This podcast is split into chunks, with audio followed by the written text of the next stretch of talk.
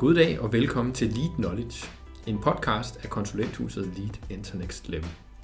Du lytter til en serie, som handler om ledelse og udvikling af den attraktive arbejdsplads. I denne serie vil mine kolleger og jeg drøfte nogle af de emner og udfordringer, som vi møder i arbejdet med at skabe en attraktiv arbejdsplads. Det er vores håb, at vores viden, afprøvede værktøjer og erfaringer fra hverdagen med vores kunder kan give dig noget at tænke videre over og måske også noget, som du har lyst til at arbejde videre med. Mit navn er Claus Elmholtz. I dag øh, har vi en podcast, der sætter fokus på kriser, skandaler, møgsager. Øh, kan bare mange navne. Det, der er karakteristisk for det, vi sætter fokus på i dag, det er, at det ikke er de der kriser, som hedder coronapandemier, øh, Ukraine, øh, Ukraine-konflikter. Det er de kriser, der kommer ind fra organisationen. Den her subkategori af kriser, som øh, som, som har det der karakteristik, at deres arnested, de er opstået inde i en organisation. Og derfor kan vi også per definition faktisk måske gøre noget ved dem. Øh, det har jeg to eksperter i studiet i dag i forhold til at være med til at, øh, at, at kaste lys over. Og det er dig, Johan Grant. Du er psykolog og øh, har en Ph.D., hvor du har dykket ned i kriser og skandaler. Og det er dig, Emil. Øh, du er, har tidligere været afdelingschef i øh, i, i, i Socialministeriet, og nu er du, øh, nu er du direktør i øh, Elite Impact, som er en virksomhed, der arbejder med analyse og styring. Velkommen. Tak for det. Jeg kunne tænke mig at starte med at spørge, vi lever jo i krisernes tidsalder. Øh, I hvert fald er der rigtig mange kriser, der kommer udefra, men der er også et stigende antal kriser, der kommer indenfra. Så skal alle ledere forberede sig på at, at skulle håndtere en møgssag? På et tidspunkt i deres karriere, og kan man forberede sig på den slags, Johanne? Altså, man skal jo ikke gå og forberede sig på noget, der hypotetisk engang kunne ske, men som du lige selv sagde, krisernes tidsalder, jeg vil næsten også tillade mig at kalde det skandalernes tidsalder, for vi ser i hvert fald også en stigning i dem, og det er jo ikke fordi, der er nødvendigvis... Hvorfor? Jamen, det, tænker det ikke, fordi der nødvendigvis foregår flere øh, grimme, moralsk forkastelige ting ude i organisationerne. Men der er nogle ting samfundsmæssigt, som gør, at der er større fokus på det her emne, og der er noget, der bliver belyst i endnu højere grad. Og det er jo blandt andet noget med, at vi i langt højere grad offentligt tilkendegiver vores holdninger om ting og hvad der sker. Øh, sådan en evalueringskultur, hvor vi hele tiden siger, at det var godt eller skidt eller mellem. Øh, og også udtrykker vores utilfredshed og vrede med ting i det offentlige rum. Så det skal alle organisationer beskæftige sig med. Men særligt også for de her skandaler, der betyder det også noget, at vi i højere grad har skiftende forventninger til organisatorisk adfærd. Altså mm. noget, der tidligere var helt inden for skiven, og vi tænker, det er helt i orden, eller det må man finde sig til til en fest, øh, en julefrokost. Der har vi nogle andre forventninger til, hvad der egentlig er godt og skidt mm. og rigtigt og forkert. Og de her ændringer gør, at der bare kommer flere og flere skandaler. Så du siger, at man kan ikke forberede sig på dem, eller hvad? Jo, så, vil, så man kan ikke forberede sig specifikt på, tænk hvis vi ender på forsiden en dag, men man kan jo uden tvivl forberede sig på at skabe en øh, sund og øh, moden, som jeg ved, min far kalde det, kultur, og også arbejde med sig selv som leder i forhold til en sund selvindsigt og kende sine både organisatoriske, men også personlige faldgrupper og bagsider. Så Emil, jeg kunne tænke mig at stille samme indledende spørgsmål til dig. Ja, jeg er helt enig med Johanne. Altså det, jeg fylder mere og mere. Øh, og noget af det, vi også kan se... Øh, øh, både når vi er ude at rådgive, men også med nogle af de erfaringer, jeg selv står på fra min tid i centraladministrationen, det er i virkeligheden, at de organisationer, der forbereder sig på de her ting, som har et sprog om det, som snakker om det inde i direktionen, hvad er det, vi skal gøre, når, når, når og hvis der kommer en sag, som i virkeligheden også måske har nogle drejebøger eller procestrin for, hvad man gør, både samarbejdsmæssigt, ledelsesmæssigt, men også måske lidt mere sådan organisatorisk. Og har man det? Har man et beredskab? Det er der flere og flere af vores kunder, der har. Øh, og, øh, og de øh, virker mere modne, de virker øh, mere, øh, hvad kan man sige, forberedte på at skulle tage de her ting ned. Og i virkeligheden er det også noget, vi kan se, som også forplanter sig til medarbejdere og i kulturen. Og, og, og min erfaring jo, som du selv sagde, jeg har jo selv øh, haft sådan en ret stor sag i, i, i hænderne, altså da jeg var afdelingschef i Børne- og Socialministeriet, og med Britta Nielsen-sagen. Og jeg, vi havde ikke haft nogle af de her snakke. Øh, og det, det, det havde været godt. Og det, jeg synes også, at håndteringen på en eller anden måde gjorde, at, øh, at det blev ret tydeligt, at der var nogle snakke og nogle, øh, og nogle ting, vi ikke havde afklaret, da den her sag rammer børne- og Socialdemokratiet. Så I er på jer, hver jeres måde, kan man sige, eksperter i det her tema. Jeg kunne tænke mig, at vi nu øh, tog sådan en, en, en tur rundt i det, man kunne kalde for øh, krisens eller skandalens livscyklus. Øh, og der vil jeg gerne tappe jeres øh, hjerner for jeres gode perspektiver på det. Hvis nu vi starter der, hvor skandalen endnu ikke har ramt forsiden, så kunne, øh, men, men der er et eller andet i organisationen, som øh, kunne blive til en skandale. Måske har lederne ikke set det endnu, men jeg kunne tænke mig sådan at stille spørgsmål på den her måde. Kan man spotte en begyndende krise, møjsag, inden den eskalerer? Og, og hvad er det for nogle signaler, man skal være opmærksom på? Og jeg tænker, det var jo nok et, et, et spørgsmål, som rigtig mange ledere godt kunne tænke sig at få et svar på. Jeg, jeg, jeg har en, øh, sådan en erfaring om, at vi øh, rigtig meget taler om øh, regler, procedurer, kontroller. Vi snakker om tilsyn, vi snakker om styring øh, som et værn mod, at, øh, at, at, at, øh, at, at ting øh, går galt. Øh, ofte synes jeg, at øh, de her ting i virkeligheden handler om øh, ledelseskæder, der ikke hænger sammen, om øh, en kultur, øh, der ikke taler åbent om fejl, om manglende faglighed. Så jeg synes ofte, Så hvad er det for nogle signaler, man skal kigge efter? så jeg synes ofte, at når vi begynder at snakke om, vi har armslængde, Okay. det er, øh, jamen det her er ikke vores ansvar, det er noget, øh, vi har placeret i en styrelse eller i en underliggende afdeling. Så er der nogle faresignaler for, hvordan man arbejder sammen, som øh, man skal tale lidt om. Så armslængde, så hvis ikke toppen af organisationen ved, hvad der sker på gulvet, Og ved- ikke er nysgerrig. og ikke er nysgerrig, Og ikke spørger ind, og ikke har defineret Ja. nogle strukturer, hvor man har de her faglige rum, hvor man kan snakke om nogle af de her ting, så kan det i hvert fald være et tegn på, at der er noget, man skal tale om. ja. Og så supplement til det, det er jo sådan også arbejdsgangen, strukturering, organisering, som Emil taler om, og så er der nogle kulturelle ting, som man helt tydeligvis kan spotte i forhold til det det her. Jamen, Det er de her sådan lidt nærved fejl, det er noget går helt galt. Øh, og der er nogle kultur, kulturelle kendetegn. Det ene, det er høj grad af frygt i organisationen. Mm. Og det er jo sådan, hvordan måler man lige det? Men jeg vil alligevel på at påstå, at når man kommer ind i organisationen, så kan man mærke det her med, at man godt ved, åh oh, nej, nu skal vi ind til Peter, og hvis vi Hvad kommer er til at sige det her. symptomerne på frygt?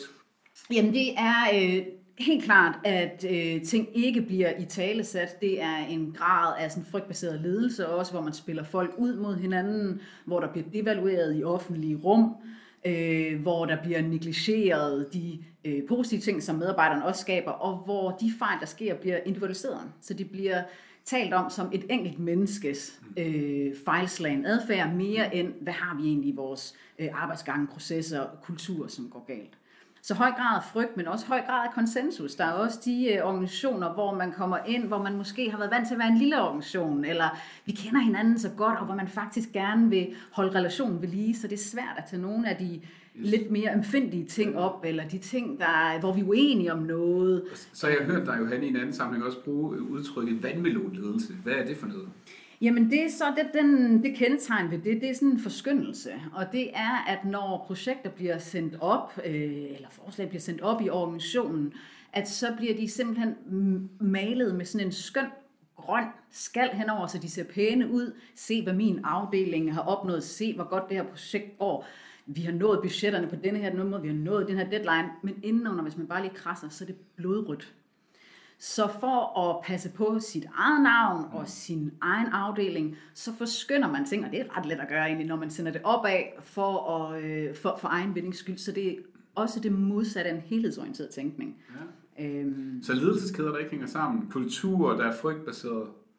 I er jo lidt på forskellige vis inde på noget af det samme. Ja, og i virkeligheden også, hvis man oplever som medarbejder, at man kommer med ting, der er svære, og sagerne, ikke bliver, sagerne bliver vendt i døren, man bliver ikke lyttet til, så kan det i virkeligheden også være med til at skabe øh, nogle arbejdsgange, hvor man stopper med den kommunikation, som er så hammerende afgørende for at spotte. Yes. Så hvis man har nogle værdier, der i virkeligheden handler om øh, åbenhed om fejl, ansvarlig ledelse, udvikling og samarbejde, som jo er værdier, man både har øh, i den offentlige sektor og i den private sektor, og man der oplever, at man i virkeligheden ikke rigtig bliver taget alvorligt, eller man bliver ikke lyttet til, så kan det i virkeligheden i den grad forplante sig i organisationen og, øh, og være en barriere for, at man som organisation er klar til øh, at, øh, at spotte de her ting.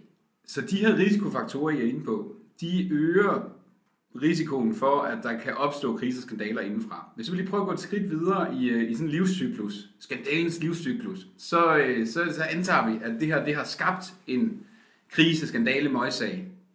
Den er kommet på forsiden, der er nogen, der har svigtet, der er grænseoverskridende adfærd, der er nogen, der har svindlet, det kan jo være mange forskellige ting. Øh, hvad, hvad så? Hvad er de, de der første hektiske dage? Hvad, er, hvad skal man have fokus på? Hvad skal man gøre som leder? Det tænker jeg også, at der er mange ledere. Emil, vil du ikke starte? Jo, helt Du klart. har jo stået der. Jeg har stået der øh, og ved, øh, hvad man ikke skal gøre i hvert fald i, i nogen sammenhæng. Altså, jeg øh, synes, at det aller, aller vigtigste er i virkeligheden at arbejde lidt som en havarikommission. Og i virkeligheden få afdækket, hvad er det, der er sket, og forstå det. Og pas på med at koble ansvar og advokatundersøgelse for hurtigt ind i det forløb. For når man gør det, så, øh, så kommer det hele til i virkeligheden at handle om ikke at sidde i den tomme stol og ikke at få placeret et ansvar.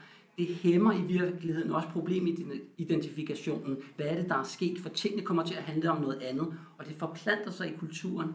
Og det er i virkeligheden heller ikke med til at skabe organisatorisk læring. Faktisk er det også lidt sådan, at møgsager faktisk også kan være en rigtig god anledning til at have noget læring, hvis man håndterer det rigtigt. Ja.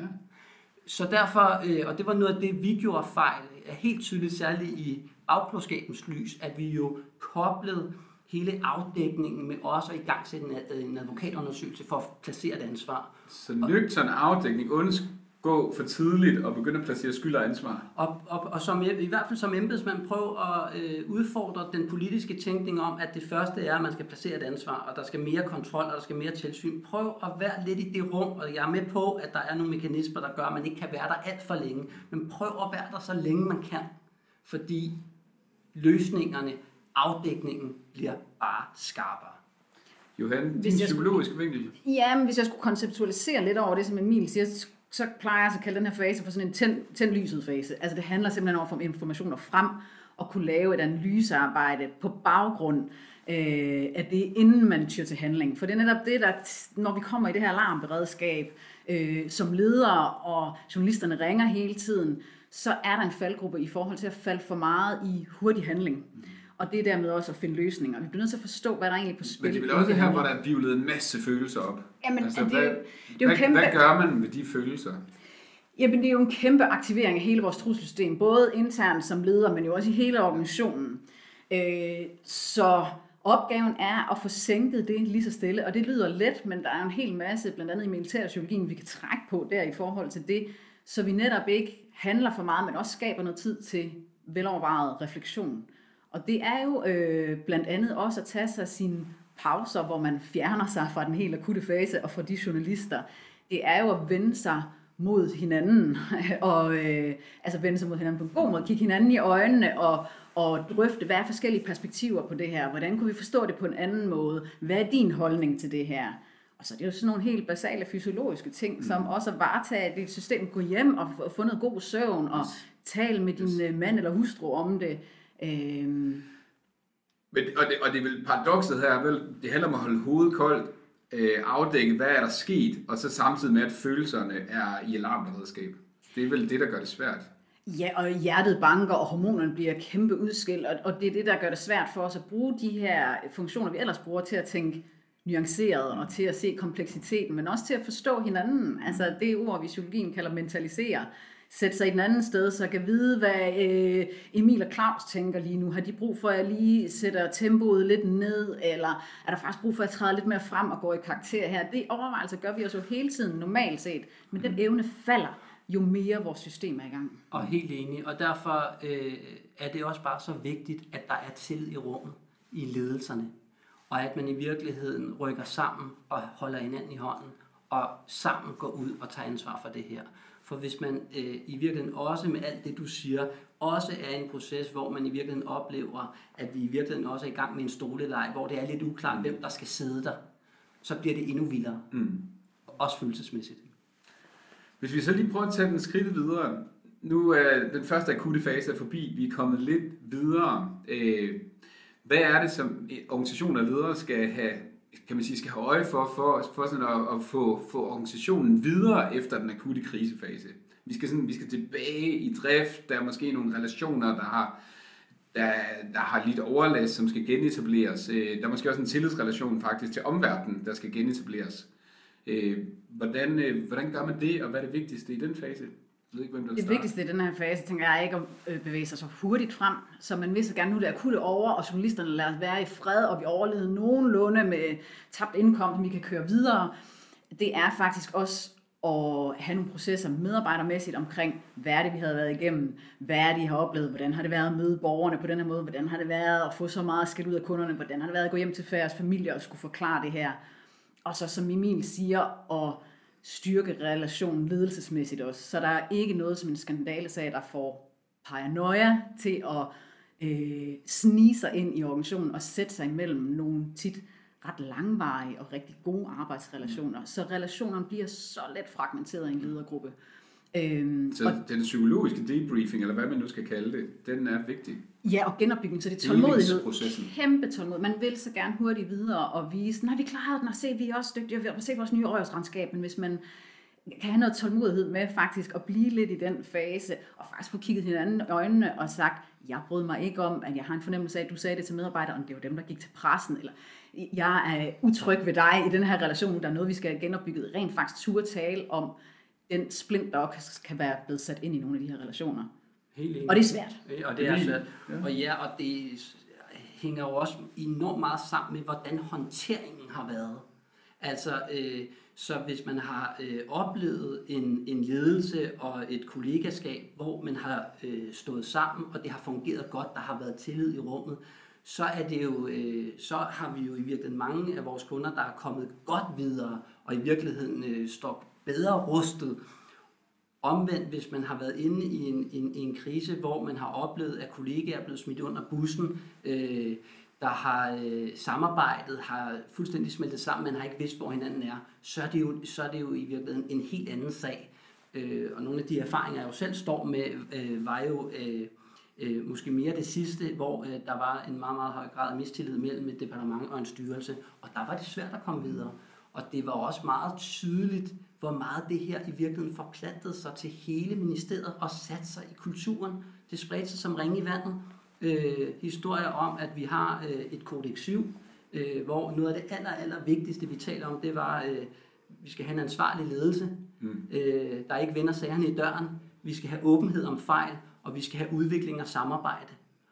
Og hvis sådan et kodex eller et værdisæt ikke fungerer, når det bliver svært, hvor det jo i virkeligheden allermest skal stå sin prøve, og ikke kun være noget, vi taler om, som du også siger, når solen skinner og propperne kører, så, så, så, så sætter det sig i kulturen, og det er enormt svært at rette op på i en fase, hvor man skal videre. Og øh, jeg kan da bare helt øh, sådan øh, lavmældt konstatere, at, at mange af de chefer og centrale medarbejdere, der var øh, øh, under Brita-sagen, jo har forladt ministeriet i dag. Mm. Og så det vigtigste i den her fase, vi taler om her, det er det der med at få genetableret tilliden i relationerne. I har, I har talt rigtig meget om, om øh, relationerne inde i organisationen. Jeg kunne egentlig godt tænke mig lige, inden vi går videre til, til jeg tænker, den sidste fase, vi skal snakke om i dag. Øh, hvad, hvad med tilliden til, øh, til kunderne, tilliden til, øh, til, til borgerne, til samfundet? Du har jo været i centraladministrationen igennem en møgssag, og du har erfaringer fra et privat erhvervsliv. Hvordan kan man arbejde med, med de tillidsrelationer?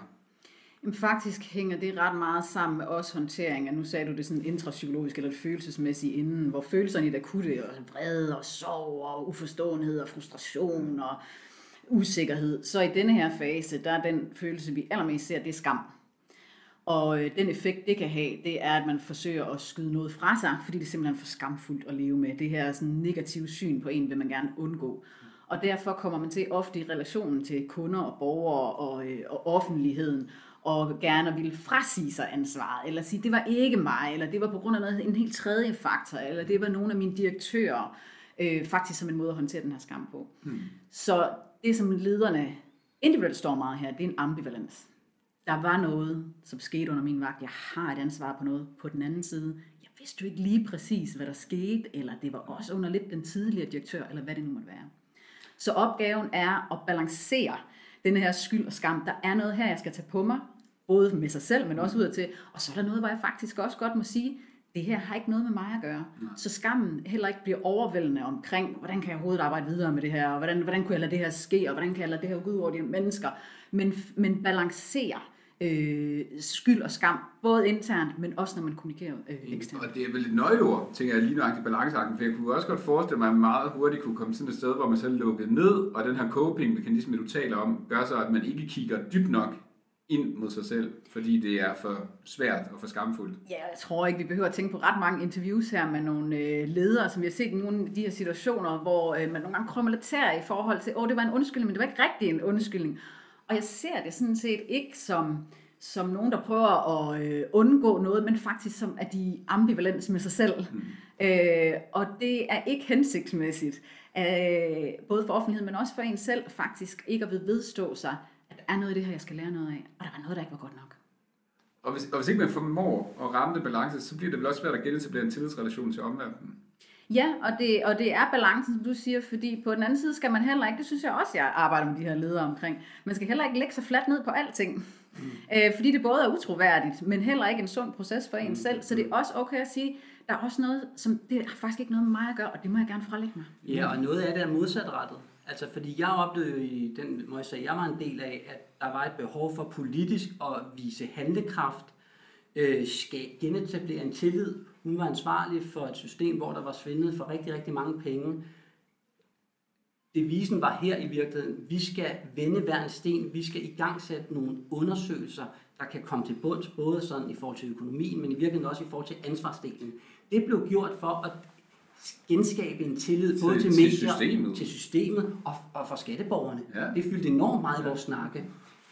Men det med at sætte en tom stol frem i lokalet og sige, der er en fra mit system, der skal sidde her, det havde den modsatte effekt i forhold til tilliden indad til. Så jeg er meget enig, der er mange balancer her, og der er heller ikke et rigtigt svar, men man skal hele tiden på en eller anden måde øh, få, få, få tingene til, til at køre, og man skal i hvert fald være lidt varsom med, synes jeg, at komme for hurtigt frem til at skulle placere et ansvar i processen. Fordi det kan i virkeligheden mudre øh, afdækning og løsninger og læringer. Fantastisk. Spændende. Nu er vi kommet frem til øh, krisens eller skandalens, møgssagens cyklus, der hvor, hvor man egentlig kunne puste ud og sige, nu er vi tilbage, hvor vi startede. Og alle lærebøgerne, og det ved jeg jo også, I vil sige det om lidt, siger jo, det skal man så lade være med. Man skal sørge for at få øh, skabt noget læring ud af den her situation, så man kan opbygge kapabiliteten til at forebygge fremtidige kriser, skandaler og møgssager. Så det, hvis, det, hvis vi antager det præmissen for den sidste fase, så bliver mit spørgsmål til jer, hvad kunne I ikke så hjælpe vores lyttere her til at komme med nogle gode bud på, hvordan, hvordan griber man det an, hvordan gør man det? Og faktisk kan man se, når jeg lige sådan stiller mig om på den her samtale og hører på nogle af de øh, faktorer, som Emil og jeg allerede har været inde på, så er det jo velkendte generelle ledelsesmæssige, arbejdsmiljømæssige faktorer som tillid, vægt den som relationen, som arbejde med et sundt arbejdsmiljø. Og det gælder faktisk også for den her, fordi ved den her, der vil jeg sige medarbejder øh, og mellemlederinddragelse. Og det kan vi også se forskningsmæssigt, at jo i højere grad man faktisk inddrager øh, de organisatoriske medlemmer i en proces omkring, hvad var det, der skete? Hvad var det, der gik galt? Hvad lærte vi det? Hvor vil vi gerne være fremadrettet? I jo højere grad det bliver en inddragelse og en fælles proces, øh, i jo højere grad kan man også genetablere og sikre det her, den her loyalitet og engagement, som jo om noget er på spil efter en skandalesag. Mm. Så Emil, hvordan kan man, øh, hvordan kan man forebygge, hvad arbejde målrettet med at ruste organisationen til at stå bedre fremadrettet? Jamen noget af det, vi også øh, kigger lidt på, det er jo sådan øh, i virkeligheden også øh, i erkendelse af, at der er rigtig, rigtig mange regler, kontrol og procedurer, der skal opretholdes. Så i virkeligheden også skabe... Og skal man have flere regler og, og procedurer? Lige præcis. Og det er jo det, man Eller hvad? præcis ikke Fordi det er, vel, det er vel det, man tit griber til. Så vi snakker meget om klare spilleregler. Mm. Og i virkeligheden sanere lidt i den jungle, og have nogle snakker om, hvad er det, der er det allervigtigste og hvad skal vi have styr på? Og hvad er mindre vigtigt, og noget, man ligesom kan kigge på, når der er tid? Så i virkeligheden at lave den sondring, fordi øh, det er både med til at skærpe en, en organisations fokus, men vi oplever faktisk også, at, øh, at fordi der er så mange øh, regler og procedurer i Socialstyrelsen, var der knap 100 procedurer, der skulle følges, så det var ikke mangel på regler. Men der er vi også inde og snakke lidt om, er det klart for alle, og er det lige vigtigt, og hvad er det vigtigste? Så der er noget omkring øh, sådan hele øh, regelsætningen for øh, øh, den offentlige sektor og private virksomheder også. Og så er der også noget omkring øh, den efterfølgende kontrol og tilsyn. Altså også nogle tænkninger om, at selvfølgelig skal der være noget politi på gaden. Øh, det kan vi ikke komme ud over. Men måske også her lægge noget risiko og noget væsentlighed ned over den, og ikke over det hele. Så, så det du siger, det er, læg lige bånd på jer selv i forhold til bare at genføre kontrol på kontrollen, fordi det er jo det, der tit sker som standardreaktion. Det er, at øh, nu, nu har der været et brødent kar, nu er der et brist, så laver vi en kontrol, og så var, så var der et brist i kontrollen, og så laver vi en kontrol. Af kontrollen. Helt klart. Så det er sådan det ene, men også mere generelt, også inden møgsager har været der. Så det er rigtig standardreaktionen på møgsager er altid, at vi skal have flere regler og kontroller. Og måske skulle man kigge lidt, som vi har snakket om i dag, andre steder hen på faglighed, på ledelse og på kultur. Men jeg vil også opfordre øh, organisationer, der ikke har haft de svære sager endnu, også at kigge hen i, øh, i, i, i, Bare, i den vej. Bare det, det kan du garanteret genkende, Johan, men, men det psyko, den psykologiske, hvad, hvad, jeg tænker, det lyder som om, det, er sådan, at det kræver også noget psykologisk set at have mod til at ikke bare svare med mere kontrol.